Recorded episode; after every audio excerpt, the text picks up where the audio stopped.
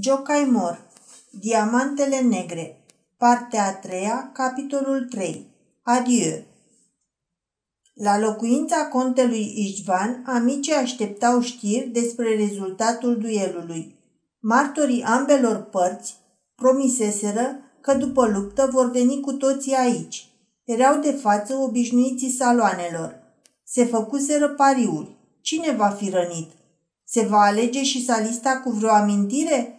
Vor fi și răni grave sau numai niște zgrieturi convenționale? Contele Iștvan a avut destulă îndrăzneală ca să pună în rămășac 10 contra 1 că și salista va fi rănit. Riscă chiar 1 la 1, afirmând că s-ar putea ca salista să capete rana cea mai grea. În ce privește eventualitatea ca Ivan să scape fără nicio zgrietură, chiar de-ar fi pus 100 contra 1, tot n-ar fi găsit pe careva să țină un asemenea pariu. Ca niște adevărate iscoade, câțiva pândeau necontenit la geam trăsurile care urmau să sosească. În sfârșit, o birjă se opri în fața porții. Se anunță ca într-o tabără. Au sosit Edon și Gheza. Atunci am câștigat, spusele contele Iștvan. Cel rănit mai ușor poate fi părăsit mai repede de martorii lui. Contele Ödön se duse să le anunțe pe doamne în timp ce contele Gheza alerga spre locuința contelui Iștvan. Deschise cu violență ușa și ca un secundant victorios dădu buzna în încăperea unde se aflau adunați prietenii și strigă. Prav l-a făcut. Pe cine? Cine? Salista pe Ivan? Îl întrebară venindu-i în întâmpinare. Nici vorbă. Ivan pe Salista. Se auziră atunci câteva exclamații neîncrezătoare. Ăsta e adevărul, insistă înfocat tânărul conte. L-a tocat ca pe o varză, l-a tăiat bucăți cum se taie carnea pentru gulaș. Și Ivan n-a pățit nimic, cu n-am pățit nici eu. A, îți bagi joc de noi. Cum aș putea să-mi bag joc de asemenea lucruri? Întrebați-l pe salista. Dar Ivan unde e? Cum era normal. Mai întâi l-a adus acasă pe medicul său, Amândoi medici au avut de furcă, nu glumă cu salista, până au izbutit să-l coase la loc. Ivan va veni în curând și cei neîncrezători nu vor găsi nicio rană pe care să pună degetul. Apoi le povesti de a fi rapăr cum a fost și ce s-a întâmplat. Baronul Eduard, care considera de neconceput acest rezultat, îi demonstră cu două bastoane cum s-au petrecut lucrurile – Așa a realizat Ivan îndoita tăietură, așa a parat primul asalt, așa i-a aplicat fulgerător lovitura, iar lui nu i s-a întâmplat absolut nimic. A, e o adevărată minune. Nici o minune, protestă contele Gheza. Doar a fost militar, a fost capitan de husari. Îl și făcuse capitan. A luptat în vremea Revoluției, a participat la 19 bătălii, s-a bătut și cu cazacii, a primit și o decorație.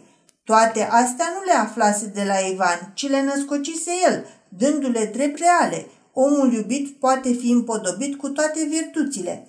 Minunat om, oftă baronul Öscar. Stă trei luni cu noi și nu l-am auzit niciodată lăudându-se cu faptele lui ostășești. Îi aude pe alții vorbind despre cele întâmplate în 49 și nu pomenește un cuvânt că ar ști câte ceva despre aceste lucruri. Ei, acum ni l-am cocoțat în cap, se văită baronul Eduard. Am vrut să-l luăm peste picior și l-am suit în șa. De acum rămâne definitiv printre noi. Să mai vorbească cineva cu el. Doamne Dumnezeule, exclamă baronul Oscar, alăturându-se corului de vaete. Cum o să se mai laude și ce pretenții o să aibă? Ce o să mai admire femeile și ce o să-l respecte bărbații? Sacre bleu! Știe să mânuiască armele. Totuși, aș îndrăzni să pariez că n-a fost decât o întâmplare. Mă tem că se va întâmpla tocmai contrariul, spuse contele Ișvan. Cred că Ivan o să vă lase în plata Domnului, ne va mulțumi pentru prietenie și nici nu va mai trece pe la noi. A, nu face el prostia asta. Pun rămășag 100 contra 1. Plătește mai întâi pariul pierdut. Baronul Eduard băgă mâna în buzunar, dar înainte de a scoate portofelul, îi veni o idee salvatoare. Ia stai, dar dacă Gheza și Iodon își bat joc de noi, Au inventat anume o poveste frumoasă și poate că duelul nici n-a avut loc. Poate că adversarii s-au împăcat și se întorc acum de la lanci unde n-a fost alt sânge decât clicotul. Dacă nu crezi, du-te la salista. Ia trăsura mea și convinge-te singur. Baronul Eduard ieși în fugă. În lipsa lui, veni contele Eudon de la doamne, întrebă unde plecase Eduard. Nu crede cele povestite de Gheza. Înseamnă că a pățit cu voi ce am pățit eu cu doamnele. Nu mă cred. Mă întreabă unde e Ivan, dacă nu cumva i s-a întâmplat ceva. Mătușa Teudelinda plânge, parcă ar ploua, ne bleastemă, fiind sigură că am făcut în așa fel ca Ivan să fie ucis. Dracu știe, una din ele e probabil îndrăgostită de el. Bănuiam eu ceva, dar nu știu precis despre care e vorba. După puțin timp se întoarse baronul Eduard. Fără o vorbă, își scoase pormoneul și îi plăti contelui Ișvan Rămășagul. Era un răspuns cât se poate de elocvent. Ei, cum se simte salista?" întrebară ceilalți. L-a pus la punct. E cu totul altceva să fii pus la punct decât să-i pui punctul pe ei. După aceste cuvinte, numără banii cu o mutră acră, fiecare plăti rămășagul pierdut. Firește, ar fi fost mai bine ca lovitura aceea la cap să o fi primit cavalerul magnetic. În clipa aceea sosi Ivan. Toate mutrele acre se ridicară spre el și zâmbind dulce, îl salutară pe rând, strângându-i mâna. Ivan avea o față gravă și blândă. Contele Ișvan îi întinse mâna ultimul, spunându-i, Mă bucur din toată inima că vă văd teafăr. Doi domni tineri începură să-și jotească în spatele lui. Îi convine să se bucure dacă m-a golit de bani la acest handicap. De fapt, se bucură și cei care au pierdut. Se bucură toți. Toți, afară poate de Ivan. Vă mulțumesc foarte mult pentru sentimentele dumneavoastră, spuse Ivan fără urmă de ironie. Trebuie să-i mulțumesc în mod deosebit domnului Conte pentru primire, pentru acea prietenie cordială cu care a fost copleșită persoana mea neînsemnată. Totdeauna îmi voi aminti de el cu recunoștință. Vă rog să mă păstrați și de acum încolo în grațiile dumneavoastră. Cu această ocazie vreau să-mi iau și rămas bun. Mâine plec acasă. Contele i făcut semn din sprâncene baronului Eduard. Nu ți-am spus eu? Și nu suflă niciun cuvânt ca să-l convingă pe Ivan să rămână. Să fiți convins, îi spuse strângându-i mâna, că vă prețuiesc în mod deosebit și sincer și oriunde ne vom întâlni, vă rog să mă considerați ca un, pe un vechi prieten. Domnul să vă binecuvânteze. Baronul Eduard însă vedea altfel lucrurile. Apucă brațul lui Ivan cu ambele mâini zicând Hotărârea ta de a fugi dintre noi e inutilă. Așa de ușor nu lăsăm noi să plece un prieten atât de bun. Tocmai acum când ai devenit și tu leu. N-ai să pleci de aici. Tu ești acum printre noi Eren Preses. Ivan zâmbi și în acest zâmbet se citea un sarcasm blând, o tristețe liniștită, ironică, o amărăciune bărbătească. Îi spuse încet lui Eduard, mulțumesc pentru cinste, dar nu sunt bun de guvernator al baratariei. Mai, mi-e mai bine acasă. Mă duc să pun șaua pe surul meu și plec călare spre casă.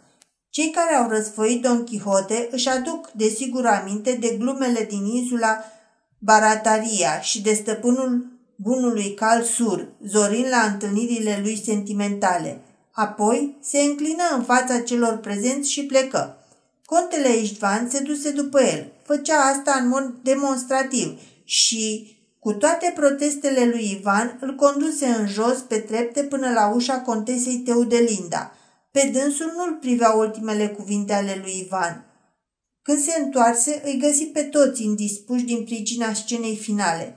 Care dintre noi, izbucni în cele din urmă baronul Eduard, i-a divulgat glumele noastre cu privire la întâmplările din insula Barataria.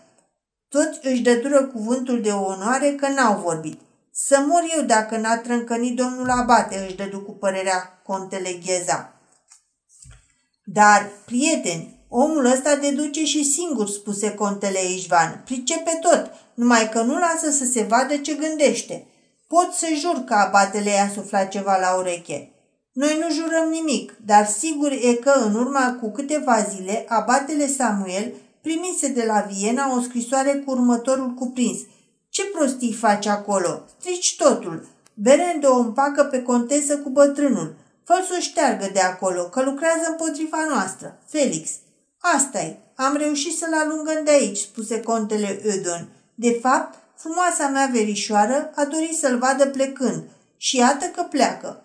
Bine, bine, interveni contele Ișvan, dar eu prevăd și altceva. Acum, când le va anunța pe doamne că pleacă, frumoasa ta verișoară se va ridica și va spune, atunci plecăm amândoi. O, asta nu, se auziră voci neîncrezătoare. Dar Iodon ridică din nume. Se poate și asta. Se poate?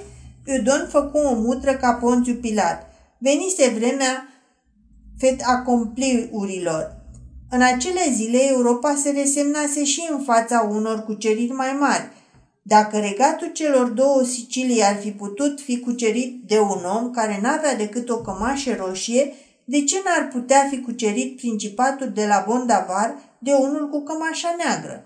Enfin, ce se va întâmpla cu el? Băiatul e un gentleman destul de interesant, a fost soldat, e nobil, are o proprietate în vecinătatea moșiei Bondavar. Proprietatea valorează 200 de mii de fiorini. Pe nepoata mea, Angela, o așteaptă o moștenire de 20 de milioane. Dar dacă pronia cerească îl mai ține pe unchiul nostru Tibald și lasă să gospodărească în continuare cu mult succes în favoarea nepoatei sale Angela, atunci s-ar putea ca între starea materială a lui Ivan și Angela să se facă o partie egal. În ce privește titlul, dacă ministerul jonglează mai departe cu prerogativele noastre nobiliare și va ridica în așa măsură prețul pănurii, am să mă hotărăsc și eu să fac o petiție. Fiind un intim al casei, Ivan fu primit de contese în iatacul Teodelindei. Când intră, Ivan părea foarte tulburat. Trăsăturile lui dure se îndulciseră deodată din cauza palorii și a unei mari emoții, toate acestea făcându-l interesant. Teodelinda îl întâmpină, întinzând încă de departe brațele, apoi îi strânse tare mâinile. Buzele îi tremurau, nu reușea să vorbească. Se lupta cu lacrimile, apoi îi făcu semn să ia loc la masă. Pe placa de marmură, într-un minunat vas de majolică, se afla un splendid buchet de flori. Teodelinda se așeză lângă el pe divan, iar în fața lui stătea contesa Angela. În dimineața aceea, contesa Angela era îmbrăcată neobișnuit de simplu. Nu-i dăduse prin minte nici măcar să-și pună o floricică în păr, cum făcea altă dată și îi venea atât de bine. Era posomorâtă și nici nu-și ridică măcar ochii spre Ivan. Ce îngrijorate am fost din cauza dumneavoastră, începu în sfârșit contesa Teodelinda după ce își recăpătă glasul. Nici nu vă închipuiți ce spaima a intrat în aceste două zile. Angela își lăsă ochii în jos. Era vorba și despre ea. Niciodată, domnișoară contesă, spuse Ivan, nu-mi voi ierta că în parte sunt și eu cauza acestei emoții și chiar acum voi trece la ispășirea osândei pe care mi-am ales-o pentru păcatul meu. Mâine mă exilez în Valea Bondei. Ah, oftă surprinsă contesa, vreți să ne părăsiți? Și ce aveți de gând să faceți în Valea Bondei? Să-mi reiau meseria. Și vă place în Valea Bondei? Acolo sunt liniștit. Aveți rude acolo? N-am pe nimeni. Gospodărie? Ceea ce pot face eu singur. Cunoscut după care duceți dorul numai muncitorii și mașinile mele. Acolo duceți o viață de sihastru? Nu contesă. Sihaștii sunt totdeauna singuri și dumneavoastră suntem totdeauna doi, eu și munca mea. Contesa își adună puterile ca să facă o declarație solemnă. Domnule Beren, dați-mi mâna, rămâneți aici. Ivan se ridică de pe scaun și făcu o reverență adâncă. Domnișoară contesă, nu voi uita niciodată bunăvoința cuvintelor cu care mă rețineți. E dovada nesfârșitei dumneavoastră amabilități. Recunoștința mea e singura răsplată. Deci cât mai rămâneți? Până mâine dimineață, domnișoară contesă. Ah, exclamă furioasă contesa, dar dacă eu vă rog să rămâneți... Furia ei era atât de sinceră, atât de reală, încât Ivan îndată băgă de seamă. Teodelinda se uită la contesa Angela, parcă așteptând să-i sară și ea într-ajutor. Dar Angela nu își ridică genele lungi mătăsoase, rupea mai departe petale roșii dintr-un potir de rubechia, ca și cum ar fi stat de vorbă cu acea floare. Domnișoară contesă, răspunse Ivan, dând scaunul la o parte, îmi dau seama că, refuzând invitația dumneavoastră de a rămâne, trebuie să caut un temei care să cântărească mai mult decât bunăvoința cu care mă copleșiți. Dumneavoastră, domnișoară contesă, nu vă pot răspunde, așa cum am răspuns celorlalte cunoștințe ale mele, că am treburi, că sunt aici de prea multă vreme și că am intenția să mă întorc. Dumneavoastră trebuie să vă spun că plec pentru că nu pot rămâne aici. Plec ca să nu mă mai întorc niciodată.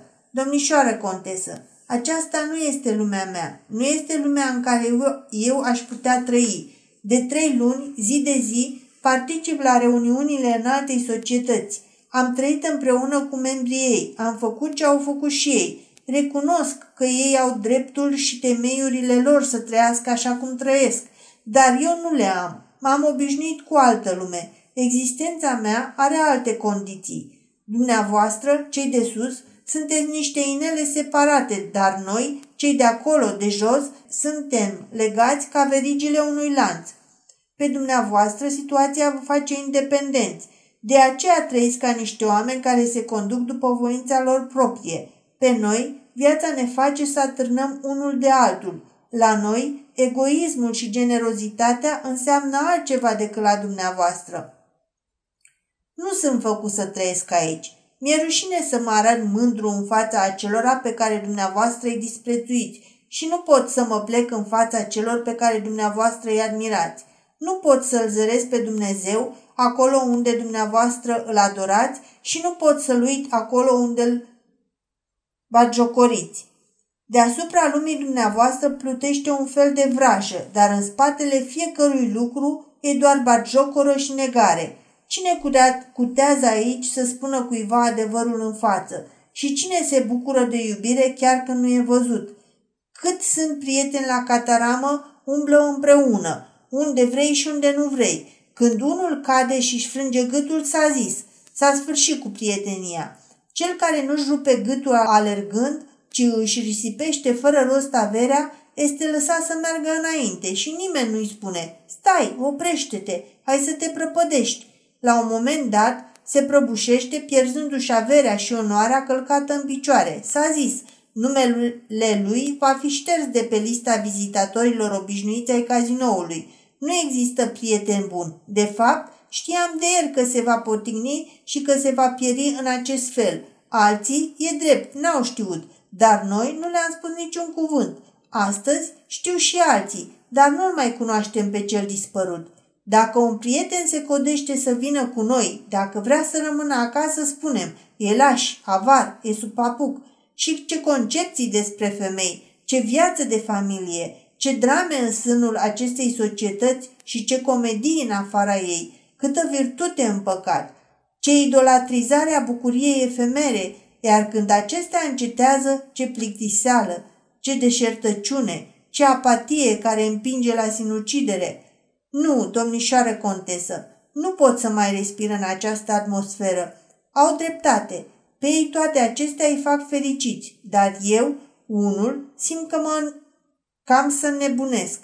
De asta plec de aici, domnișoară contesă. Iertați-mi aceste cuvinte îndrăznețe. Am fost neîndemânatic. Am vorbit fără milă despre chipul societății în mijlocul căreia mă găsesc. Am fost nerecunoscător pentru că mi-am dat pe fața versiunea acolo unde alții au trecut cu vederea greșelile, stângăciile celor duneam cu mine și ne-au condus cu amabilitate până la ușe, după ce tot timpul ne-am făcut de râs. Dar nu ne-am bagiocorit pe față. Am fost însă obligat, contesă, bunătatea dumneavoastră m-a obligat, căci amabilitatea cu care m-ați invitat să rămân a fost nemărginită și trebuia să vă spun că, pentru mine, ceea ce mă face să plec de aici reprezintă infinit mai mult. În timp ce vorbea Ivan, contesa Teudelinda se ridică. Ochii începură să-i strălucească, fața ei se transfigură. Buzele ei se mișcau ca și cum ar fi repetat fiecare cuvânt al lui.